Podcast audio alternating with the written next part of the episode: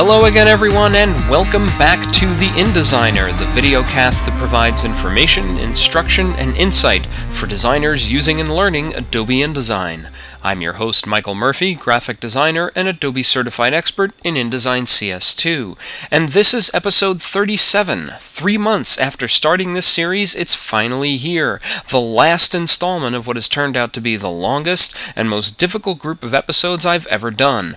This episode wraps it all up for good as we take a last look at indexing.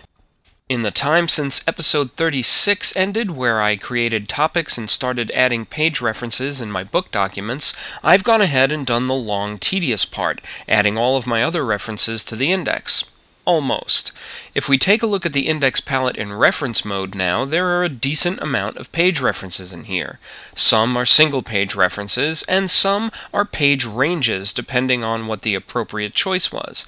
That's a decision you'll be making over and over as you go through your documents making page references.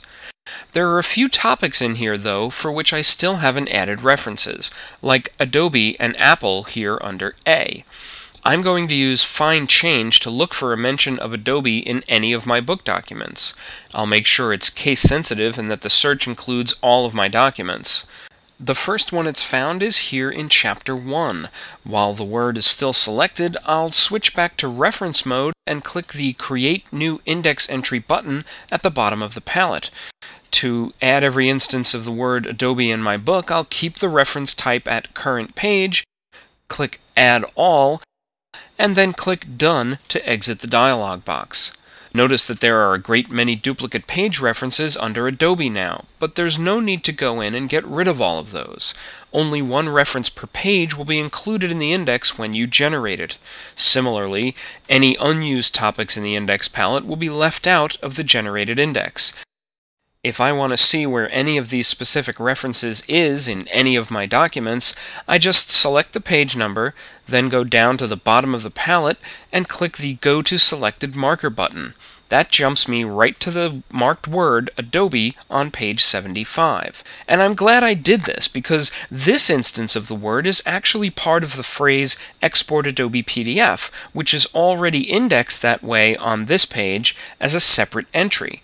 Since this instance doesn't say anything about Adobe the company, which is probably what somebody going through my index would expect, I'm going to get rid of that reference on page 75 by selecting the page number in the palette and clicking the Delete Selected Entry button at the bottom of the palette. I'll click Yes to confirm that I want to delete it, and you'll notice that my index marker before the word Adobe is now gone, but the one before Export Adobe PDF is still there. Now I'm going to add a reference for Apple by using a shortcut. First, I'll find where Apple, with a capital A, is in one of my book files, and here it is on page 8 of Chapter 2. I'll switch to reference mode so you can see what happens when I use the keyboard shortcut Shift Command Option left bracket. That's Shift Control Alt left bracket on the PC. That adds this one page reference automatically, as you see here, without having the new page reference dialog box pop up. But this only works for single references. There's no add all option if you bypass that dialog box. There's one more important indexing shortcut I want to cover, and then we'll move on to generating and formatting the index. This has to do with indexing proper names. I'll search for a name I know is in my book, Nigel French, author of my absolute favorite InDesign book.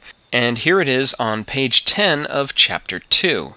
If I use that Shift Command Option left bracket shortcut to add Nigel's name, it goes in in the index palette just as it appears in the text, first name, then last name.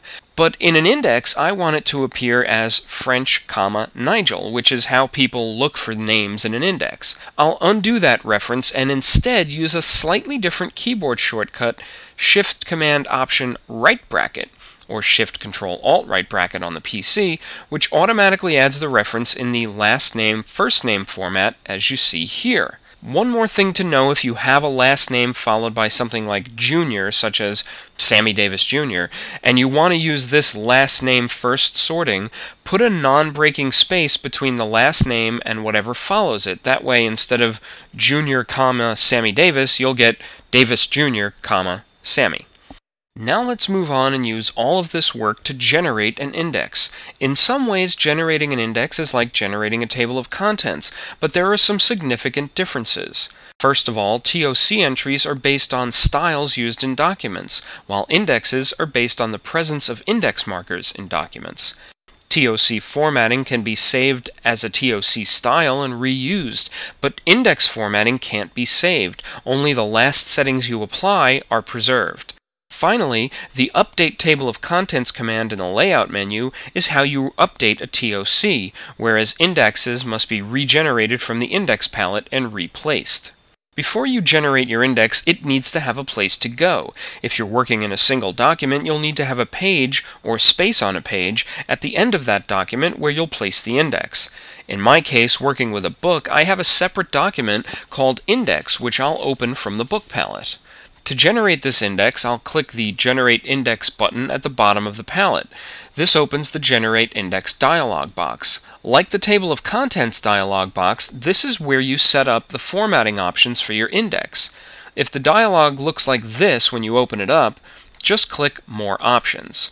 What you'll see here are the defaults, and I'm not going to mess with any of this right now. We'll start going through these options in a moment, but for now, I'll just point out that Include Book Documents needs to be checked here in order to generate an index for the whole book. And these styles here, index level 1, 2, 3, and so on, are automatically created and added to your document by InDesign when you generate an index for the first time. Again, I'm not going to change anything yet, I'm just going to use these defaults to generate my index this time. So I'll just click OK, and now I have a loaded text cursor, which I'll just shift click within my master text frame to flow the text in. And there's my index, formatted using InDesign's default settings. If I zoom in to take a closer look, you can see my topics in place with their respective page references.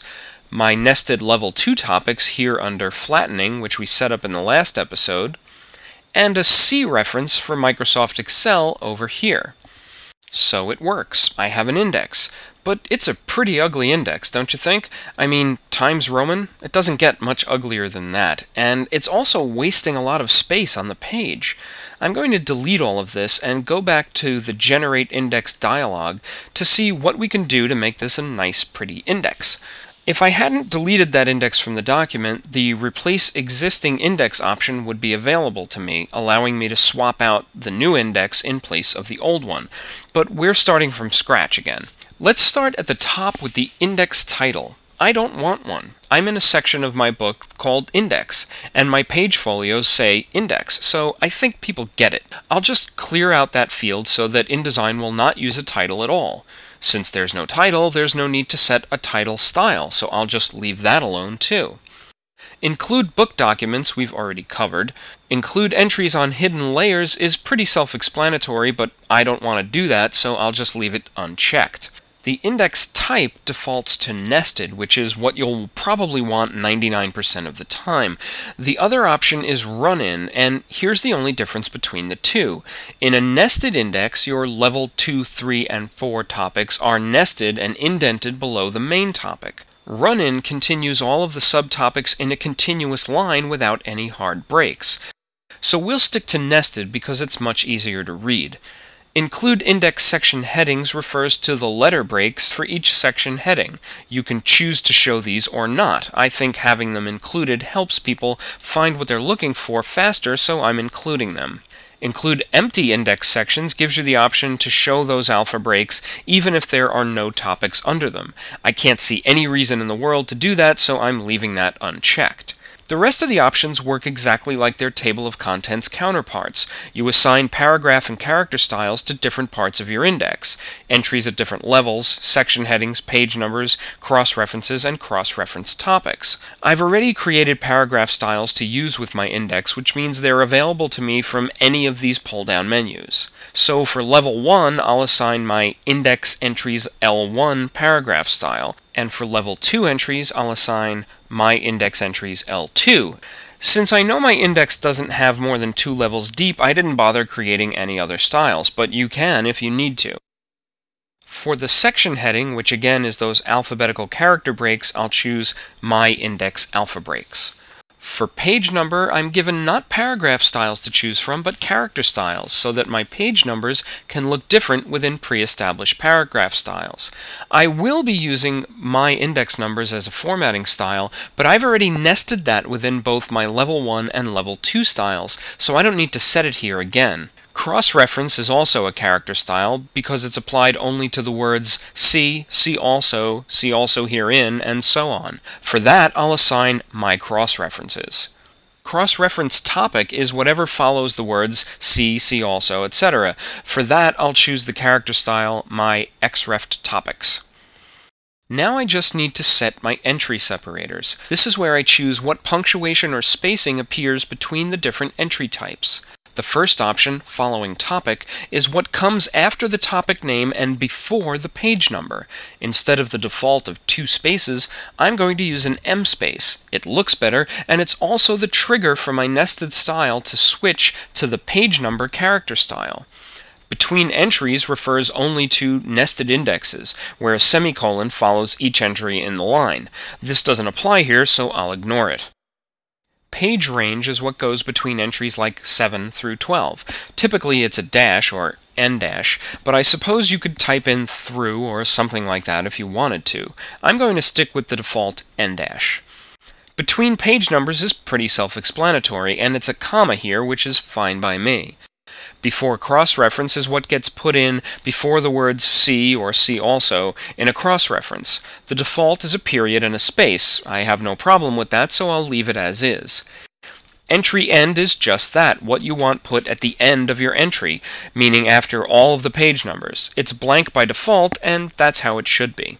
With all of my formatting options in place, I'll just click OK. And now we've got my loaded cursor again. Before I click, though, Remember how much wasted space there was on the page when I placed the index the first time?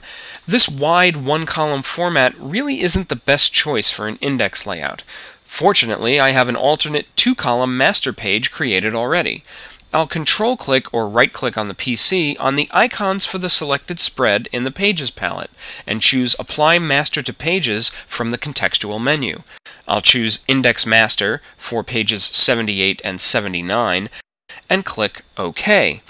Now I have a nice two-column page into which I just shift-click with the loaded cursor and flow in my new formatted index. There now, isn't that better? No big clunky word index at the top, smaller type, improved line spacing, two columns, color applied to the alpha breaks to make them stand out. This is a reader-friendly index. Let's take a closer look to make sure my styles got applied properly. Here are my alpha breaks. My level 1 entries look good, and they switch to the page number character style after the em space, just as they should. Down here, my level 2 entries are indented properly, and they use a slightly lighter font than the level 1 topics, which I think helps reinforce the hierarchy. Here's my last name first formatted entry for Nigel French. And over here in the second column, my see reference for Excel is also using the correct character styles for the word see and the reference topic that follows it. So after all of that tedious work, it actually pays off at this stage. If there are some index markers removed in my document or the flow of the text changes, I can just regenerate this index and choose Replace Selected Index to update it. The last step is to export my book, including the index, as a PDF and to see how the index behaves in that situation. Typically, before I do this, I'd like to resynchronize my book one last time. And I'll take a moment to update the table of contents to make sure all of the bookmarking is maintained. This is a good idea anytime you've made changes and are ready to export to PDF. Assuming I've done all that and I'm ready to export my book, I go to the Book palette Make sure no individual documents are selected and choose Export Book to PDF. I'll give it a name and choose where to save it. And from the Export Adobe PDF dialog, I'll choose my Navigable Book Output preset, which is based on the standard preset but modified to automatically launch the PDF when it's finished, as well as to include bookmarks and hyperlinks. I'll click Export and InDesign will gather and export all of my book files into a single PDF, which is then opened automatically by Acrobat. From my table of contents in the PDF, I can just click Index, which jumps me to that section of the book. And just like with the table of contents, clicking any page reference in this index will automatically take me to the referenced page. If I click BBEdit's page references, it takes me to page 64. And there it is. Same goes with noise on page 29. Or object layer options on page 30. So now, in addition to navigation from the TOC at the front of the book, I have a fully navigable PDF from the index at the back, all generated automatically by InDesign from the index markers placed in my various book documents. That's it, folks. It's finally over. To be honest, this is the first time I've ever created an index using InDesign or any other application, and I hope it's the last. When the time comes for you to do an index, with any luck, you'll have the option to hire a professional indexer and spare yourself the agony. If you can't, I hope that what I've covered here will make it a bit easier on you. I will be back very soon, sooner than usual, in fact, with what I think will be a very exciting new episode. I can't say anything more specific than that right now but look for it to post just before the end of March. I also want to mention that I'll be speaking at the upcoming InDesign conference in New York City from June 4th to June 7th. You can find out more about that at www.idconference.com.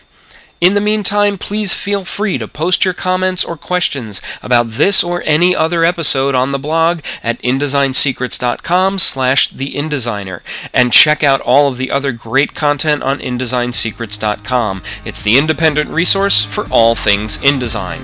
As always, you can email me at info at theindesigner.com or look for me on AIM or iChat as The InDesigner. Until next time, this is Michael Murphy for the InDesigner Videocast and InDesignSecrets.com. Thanks for watching.